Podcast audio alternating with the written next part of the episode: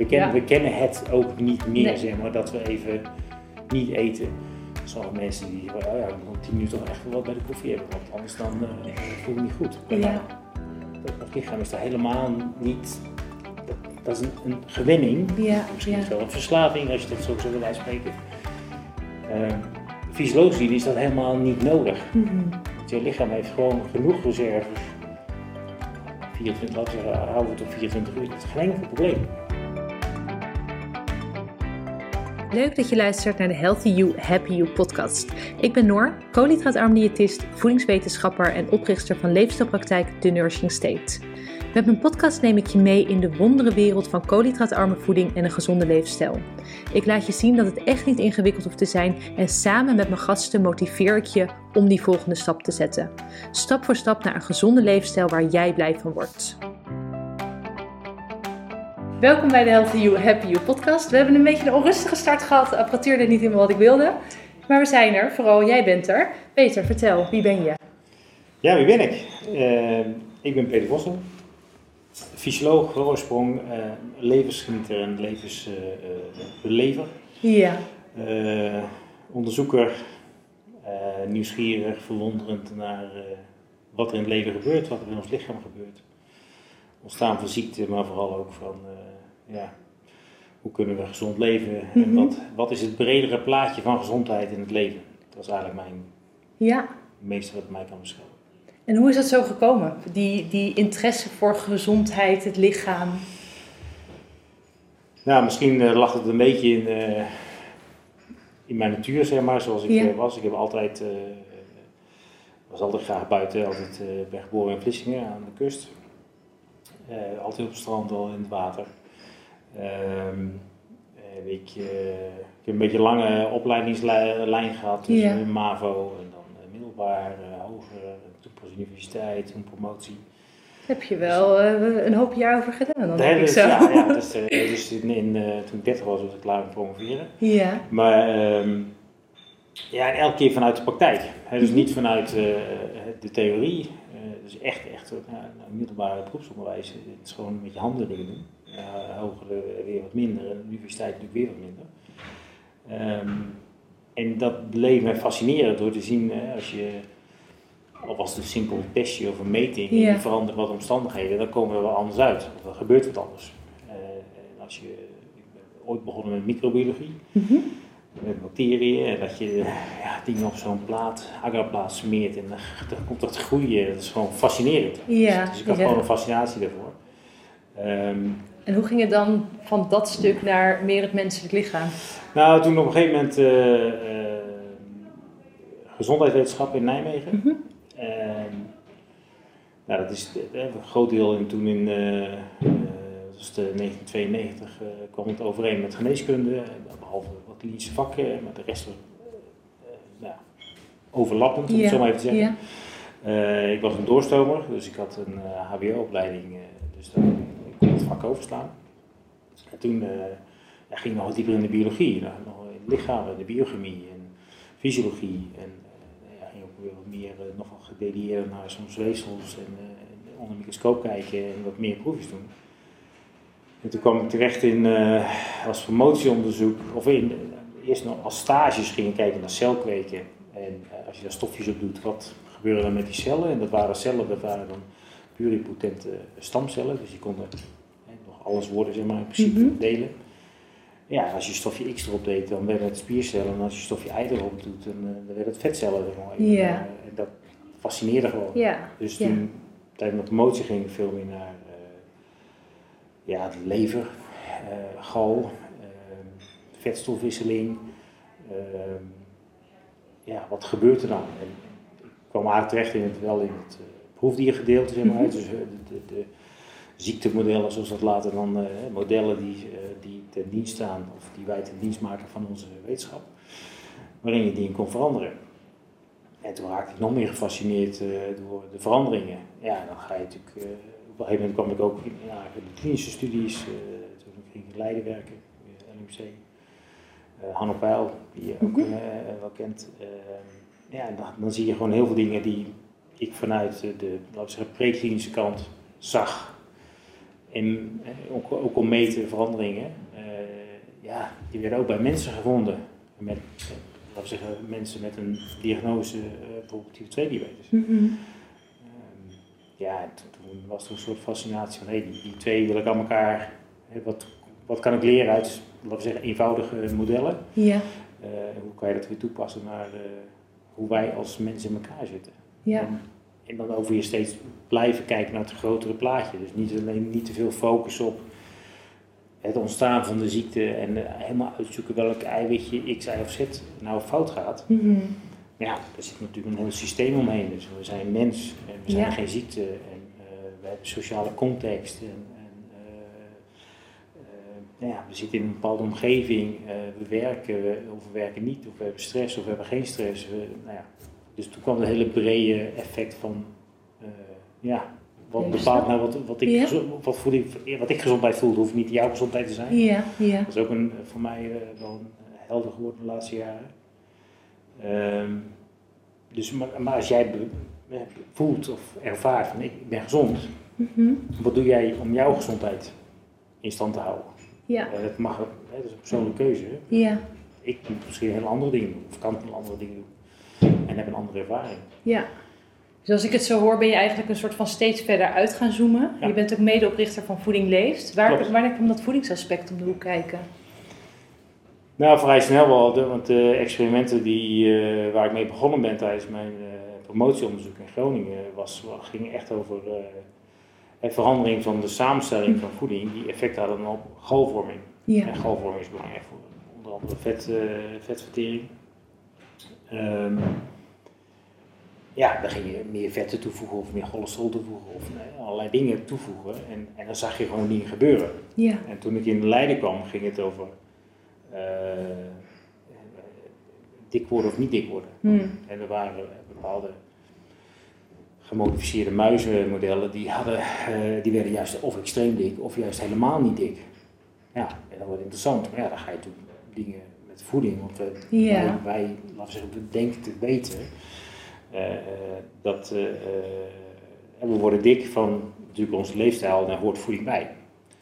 Dus als we dan met voeding gaan beginnen, dan gaan we kijken van hoe snel wordt je dan wel dik of niet dik. Mm-hmm. En wat is dat dan? En is het dan één stofje in die voeding? Of zijn het heel veel verschillende stoffen in de voeding? Of is het de samenstelling? Of wanneer je eet? Of hoeveel je eet per keer? Of, nou, zoveel dingen kwamen er. En die fascinatie van voeding was uh, uh, uh, ook weer vanuit een aantal experimenten die ook in klinisch experiment uh, in, in Leiden weer, waar ik ook uh, af en toe als uh, vrijwilliger zeg maar, mee yeah. gedaan heb. Ja, fascinerend om drie dagen bijvoorbeeld niet te eten. Mm-hmm. En dan hebben we al wel water en thee. En ja. Wat ervaar je dan? Ja, ik, ik had er geen moeite mee. Nee, ik okay. omdat, ik omdat, eh, de dag Doe je dat even... ook vaker? Of in ieder geval vaste vierentwintig uur bijvoorbeeld? Ja hoor, ja. ja. ja, ja. Dus dat, uh, maar gewoon het zien en dan, toen werden er scans gemaakt en embry-scans. En, en dan kijk je naar hoeveel vet je hart opslaat en je yeah. nevel en de hart en de spierweefsel. Nou, dat is fascinerend om gewoon te zien wat daar gebeurt. Ja. Wat kan er gebeuren na drie dagen vasten? Dat is ook het onderwerp van deze, van deze eerste aflevering. Wat, wat gebeurt er dan? Ja, ja dus... Uh, fysiologisch gezien is vasten... Is, is, nou, dat is wel, sociologisch gezien misschien wel... Is, is vasten natuurlijk geen raar fenomeen. Mm-hmm. Nee. nee. Ik bedoel, uh, iedereen die katholiek is weet uh, dat er ergens gevast wordt. Uh, en, en dat daarvoor afgaande een periode is van uh, feesten en mm-hmm. uh, overdaad. En dan uh, tot Pasen wordt er gewoon uh, gevast. Mm-hmm. Ja, gevast is vaak minder eten, hè, dus een beetje minder van bepaalde dingen eten. Ramadan kennen we ook allemaal, nou, dat is een bepaalde periode niet eten. Ja. Um, dus de, dat is, ik denk, eh, sociaal-cultureel zit dat in heel veel uh, nou ja, tradities. Mm-hmm. Dus dat is geen rare. Dat, dat is denk ik in de eerste. Uh, wat doet het? Ja.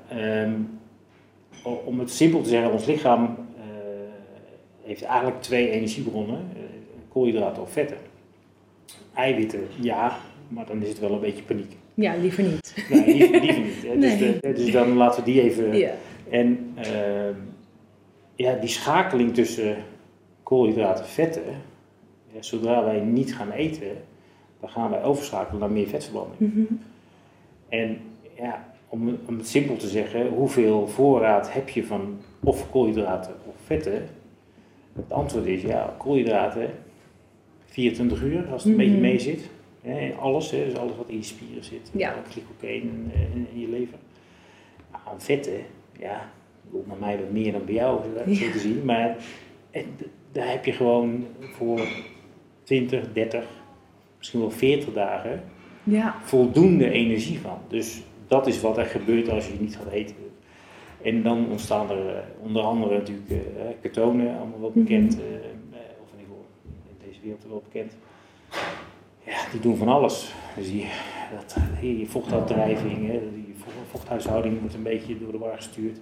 Dus je krijgt allerlei reacties, eh, dorst hebben, veel eh, mm-hmm. wc, plassen. Ook voor de ketogriep, wat mensen dan dus en ervaren. En dat noemt dan ja. de ketogriep. Ja. En, uh, maar ja, wat, wat ik in ieder geval bij mezelf ervaar is, eh, daarna ontstaat wel een soort bepaalde periode van, hé, hey, ik voel me wat lichter of, mm-hmm.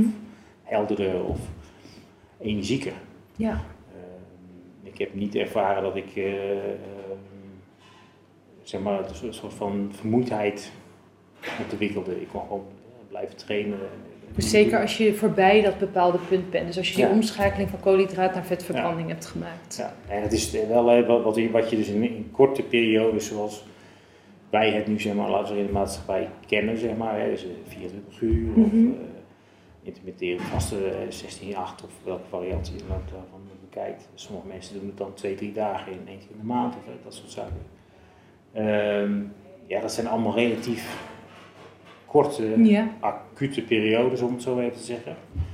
Uh, niemand, bijna niemand gaat, laten we zeggen, zeven, veertien, eenentwintig dagen vasten. Nee. Een enkeling die het op een bepaalde manier doet. Is dat überhaupt aan te raden? Ja, die, die keuze is niet aan mij. Ik bedoel, het is, mm. als iemand dat wil... Ja. Uh, maar is het, kan het gezond zijn om zo lang te vasten? Of schreef je ja. eigenlijk gewoon een beetje je doel voorbij en zou je het liever korter inzetten? Ik, ik denk dat het afhankelijk is van de, uh, uh, je levensbewustzijn en mm. hoe je omgaat met het leven. Als jij een hele dag, uh, uh, om, niet om het te uh, kleineren of wat dan, maar als je de hele dag kan mediteren yeah. in een rustige ruimte, dan heb je niet zoveel nodig.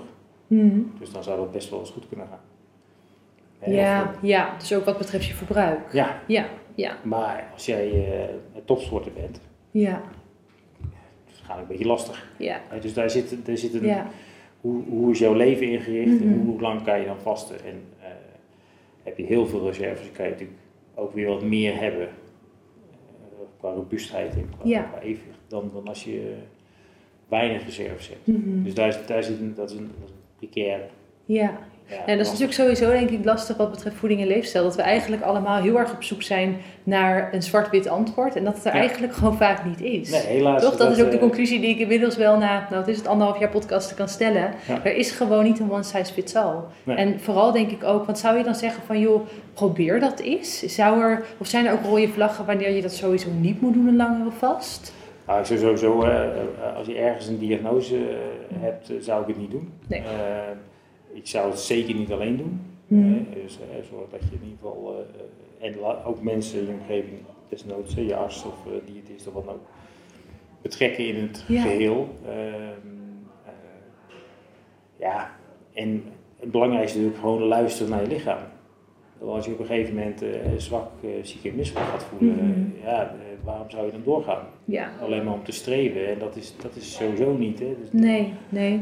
Dat is eigenlijk nog het belangrijkste, maar je moet gewoon luisteren naar je lichaam. En als je lichaam aangeeft na twee dagen, nou, ik vind het wel welletjes, mm-hmm. uh, je mag wel eens een keer wat erin stoppen. Uh, ja. ja, dan moet je daaraan luisteren. Ja, maar dat luisteren komt dan wel eigenlijk pas op een later moment, want ik Nou ja, zeker als je niet gewend bent om goed in je vetverbranding te zitten, dan zal je natuurlijk wel last hebben van de verschijnselen waar we het net over hadden. Ja, en daar wil je ja, denk ik ja, iets op ja, afgaan. Ja, ja. En, dat, en dat is natuurlijk, uh, dat is ook een hele persoonlijke setting. Hoe, hoe, hoe reageer je als je niet eet? Uh, uh, hoe, hoe stabiel is je, bijvoorbeeld je bloedsuikergehalte? Ja. Uh, hoe efficiënt kan je leven omschakelen naar uh, de afbraak van glycogeen mm-hmm. en eventueel het... het uh, aanmaken van nieuwe glucose, zeg maar, om, uh, om focusbaar op uit te houden. Hoe snel gaat dat? Hè? Hoe, efficiënt, hoe efficiënt gaat dat? Yeah. En wat is jouw glucose awareness? Hè? Want, uh, we hebben zo'n magische grens ergens rond de drie millimolair. Zeggen, nou ja, dan gaan we wel richting een hypo. Yeah. Ja, ben je daar bewust van of niet? Hè? Voel je dat of voel je dat niet? En het is ook bekend, hè, vanuit mensen met uh, of type twee diabetes of uh, type één diabetes. Dat die drie grens, zeg maar, is eigenlijk mm-hmm. al een beetje verhoogd. Dus sommige mensen beginnen bij zes, zeven al ja, in een soort ja, van... Ja, daar kan ik me ook over verbazen, ja. Ik, ik voel me niet helemaal honderd procent. Misschien heb ik wel een hypo. Ja. Terwijl voor ons, als normale mensen... Een hele mooie bloedsuiker. vijf, zes, zeven. Ja. zeven is eigenlijk een beetje hoog, zeg ja, maar. Hè. Dus ja. dan, dat zou niet... Uh, um, dus het is, het is een beetje inderdaad die awareness. En daar, daarom zeg ik ook, begeleiding is, is in ja. sommige gevallen heel goed om... Uh, ja... Als je het niet zeker bent, dan moet je sowieso stoppen. Dan moet je echt gaan met iemand praten. Dus dan laat je dingen meten, of wat dan ook. Ja.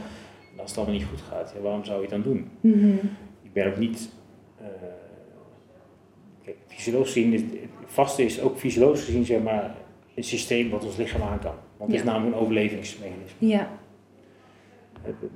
Vroeger, als de oogst mislukte... had je een probleem. Ja. Of als je uh, ergens wat opslagen had en uh, er zaten ineens allemaal muizen en ratten in, uh, was je je voorraad kwijt. Ja. Dus periodes van niet eten kwamen regelmatig voor. Mm-hmm. Laten we zeggen, uh, meer dan honderd jaar geleden. Uh, tegenwoordig hebben we natuurlijk koelkasten, vriezers en uh, noem maar alles weer op.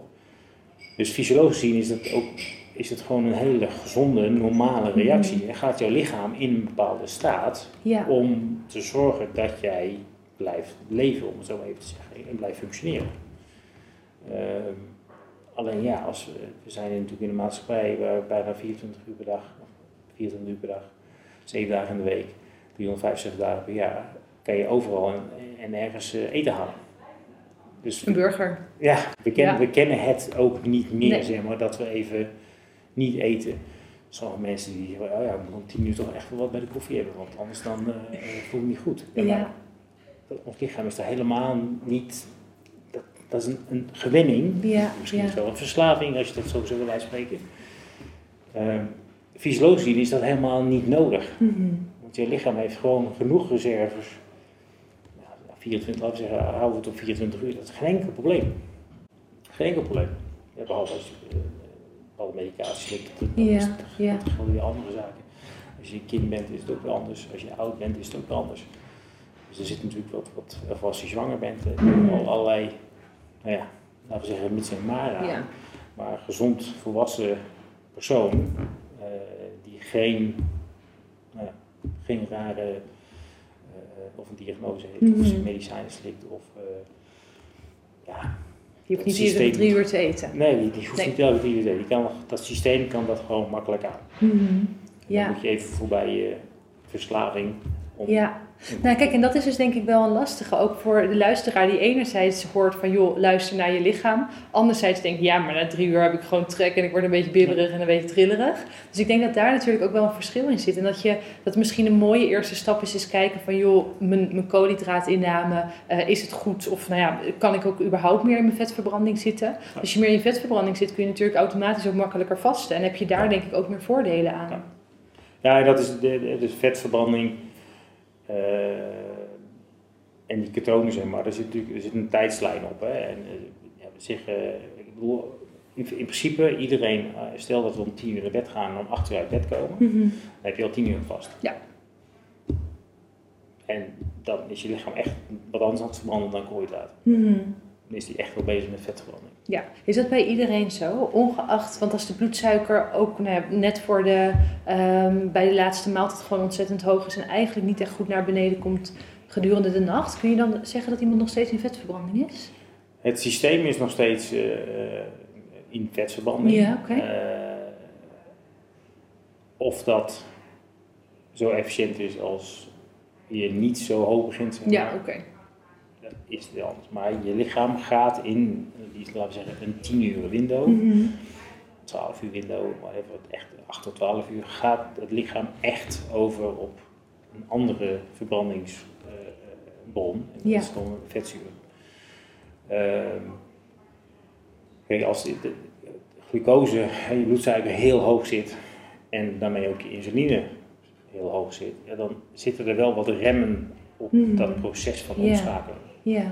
Dus dan zou het inderdaad, eh, laat zeggen, bij ons zou het misschien na zes uur al, al wow, mm-hmm. redelijk efficiënt gaan verlopen.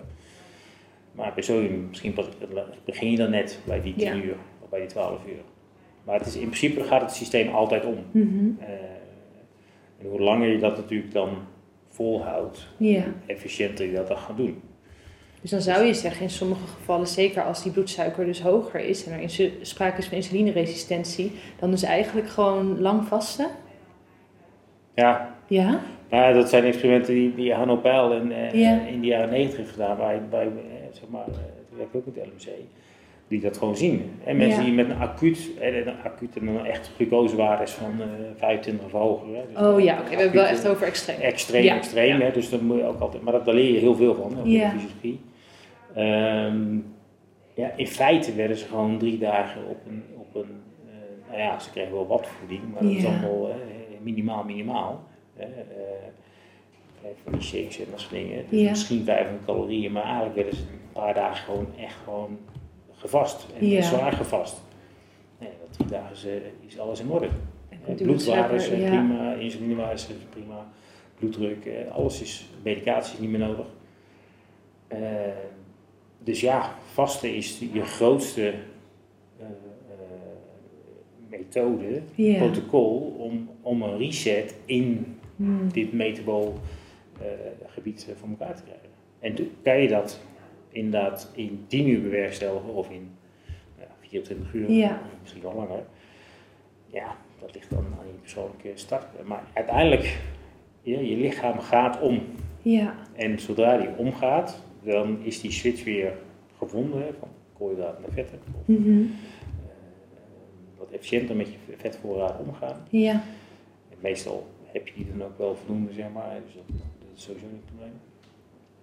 Uh, ja, en dan, dan die, die, steeds die wisseling, hè, metabole flexibiliteit, mm-hmm. wordt ook wel, uh, ja, dat is heel efficiënt. Ja.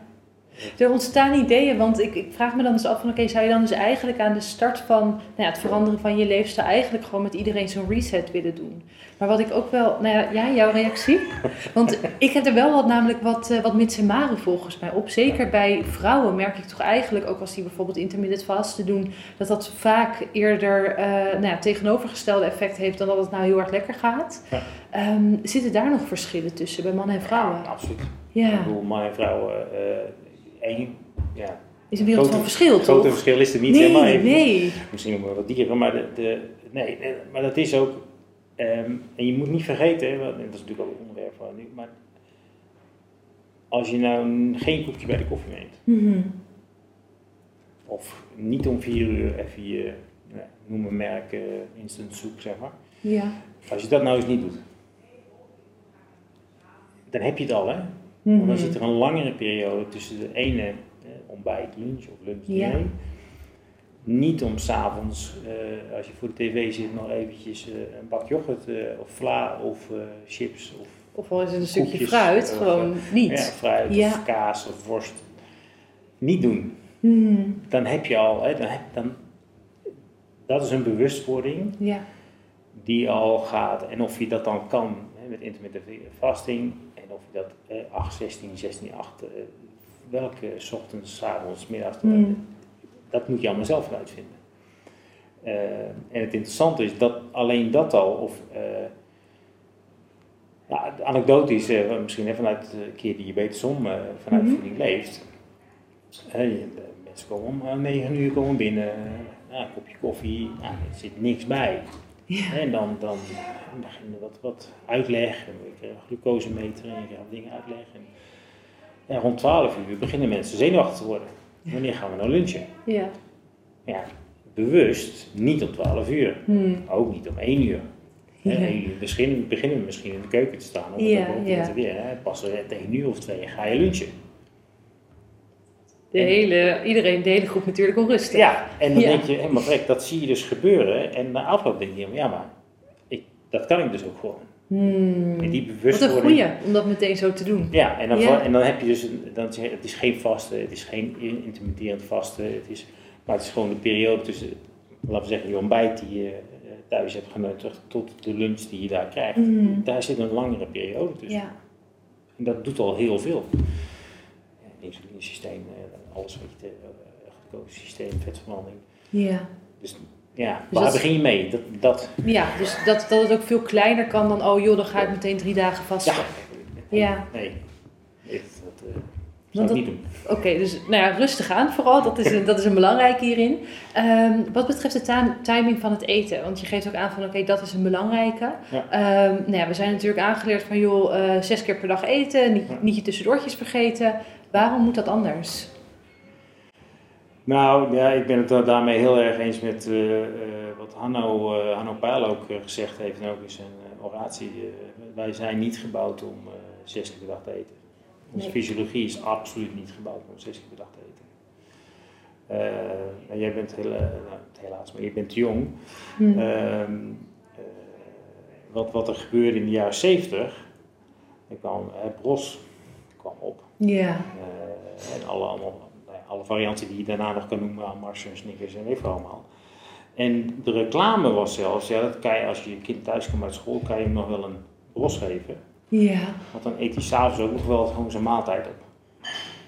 Oké. Okay. Dus het had geen effect. Maar ja, okay. dat is even heel simpel, dat is gewoon marketing. Ja, ja. Dus hier, wij kunnen snoep verkopen en die kinderen eten, blijven nog gewoon normaal eten. Maar ja, wij weten ondertussen wel, en dat wisten we toen natuurlijk ook wel, maar ja... Is niet per se slim. Is, bros, bros, bros, alles werd groter. Waar hebben we het over? Hè?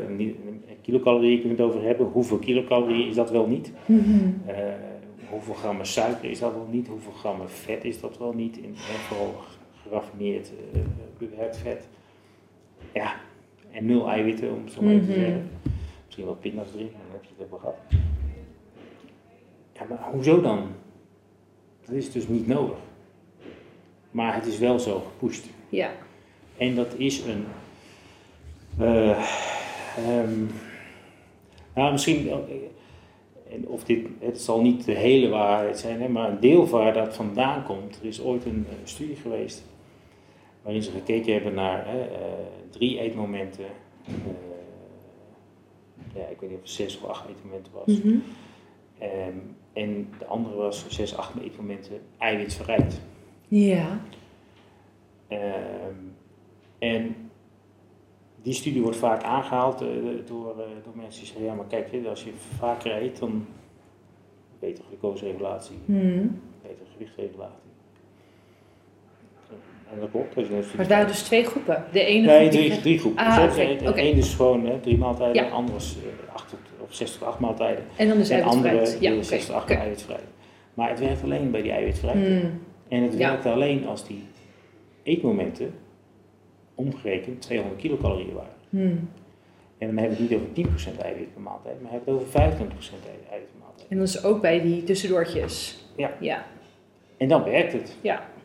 Ja, dat geloof ik graag. Maar ja, als je een mars naar binnen werkt... dan is dat niet vijfentwintig procent eiwit die je binnenkrijgt. Of een glas cola naar binnen werkt. Nee. Of uh, nou, verzin een ander hmm. snackje die we...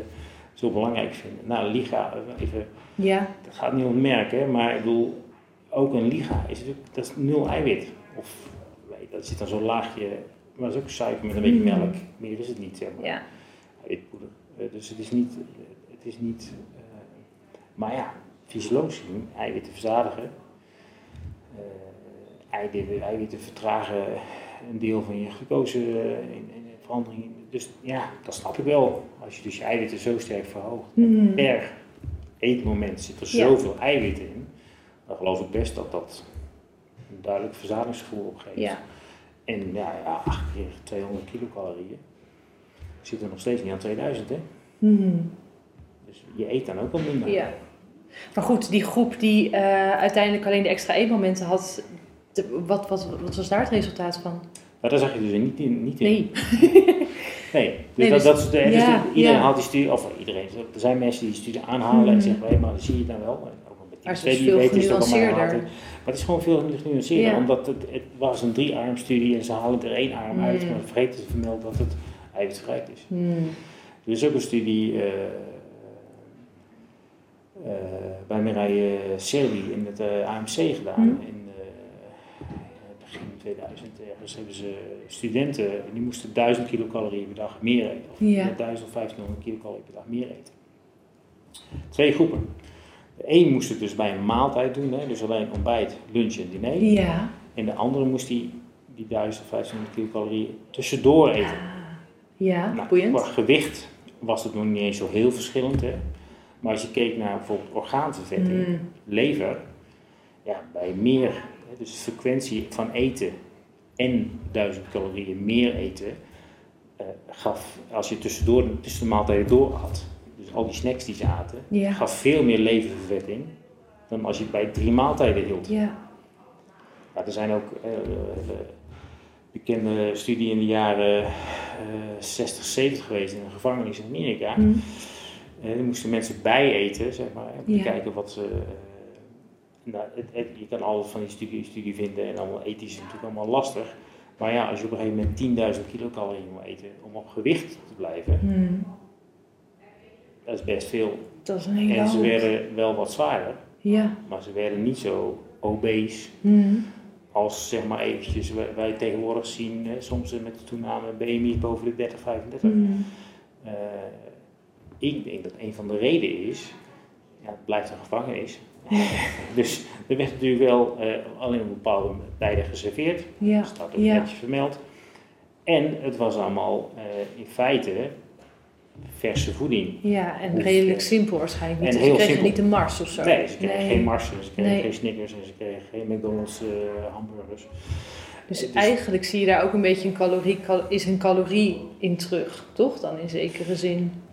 Ja, nou ja. En, en Omdat vooral, voorzichtig. Ja, ja. En, en vooral van, ja, maar als je inderdaad, hè, dus tweehonderdvijftig kilocalorieën van een mars, dus driehonderd kilocalorieën van een mars, hè, of je zit er eieren tegenaan.